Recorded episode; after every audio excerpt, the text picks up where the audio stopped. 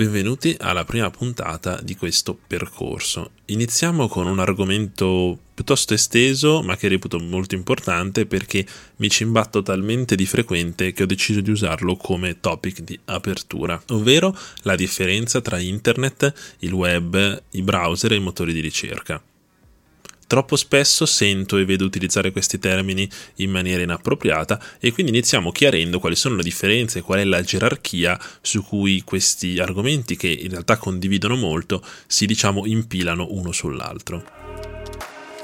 Partiamo da internet. Internet è l'infrastruttura hardware e software su cui si basa tutta quella che è la nostra esperienza online. Senza entrare nei dettagli storici, per cui vi lascio il link in descrizione su Wikipedia, Internet nasce come progetto militare per l'interconnessione di nodi, diciamo, in giro per il mondo e diventa piano piano un progetto sempre più commerciale fino ad aprirsi e diventare quello che è l'internet di oggi, ovvero un'enorme ragnatela che avvolge tutto il mondo e interconnette tutto il mondo, al netto naturalmente di alcune situazioni eh, un po' limite come ad esempio il caso della Cina, ma non entriamo in queste, in queste digressioni. Internet quindi si può visualizzare come una grande rete, appunto, che avvolge tutto il globo.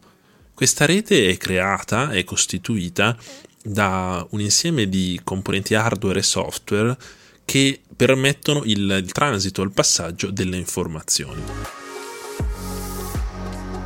Questo hardware o questo software è composto da dorsali in fibra ottica, ad esempio, da lunghi cavi sottomarini che attraversano gli oceani e da enormi server farm sparse un po' in tutto il mondo dove risiedono i server su cui poi girano tutti quei, eh, quei servizi con cui noi poi interagiamo.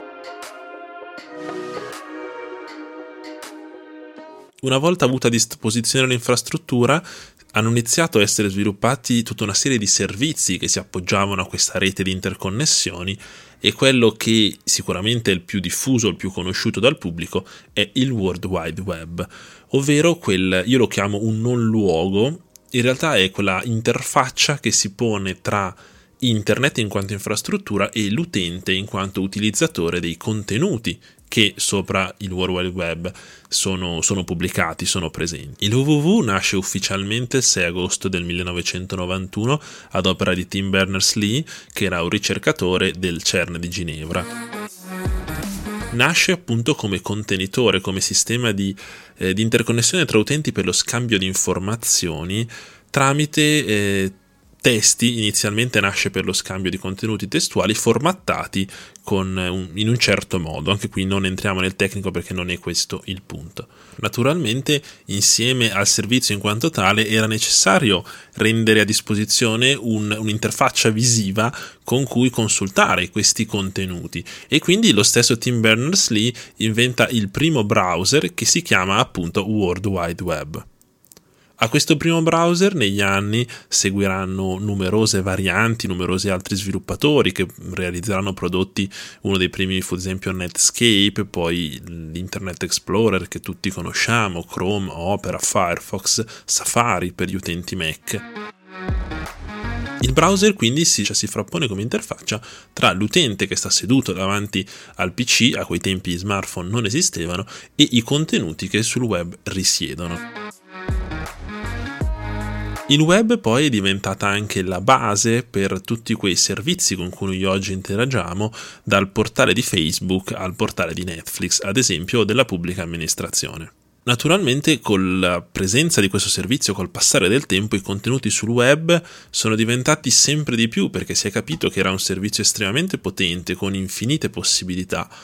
e è diventato sempre più difficile eh, orientarsi appunto e muoversi tra questi contenuti perché dovete sapere che sul web ogni contenuto è raggiungibile in maniera univoca con una stringa testuale che si chiama URL.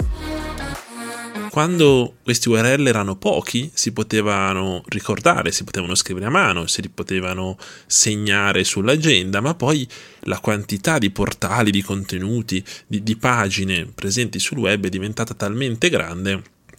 che è diventato necessario mettere a punto dei motori di ricerca. I motori di ricerca quindi sono dei software che girano sul web e che si occupano di ricercare, indicizzare, catalogare tutti i contenuti con cui riescono a venire in contatto per fare in modo che poi all'utente sia sufficiente inserire poche parole chiavi per avere dei risultati pertinenti alla ricerca che sta effettuando.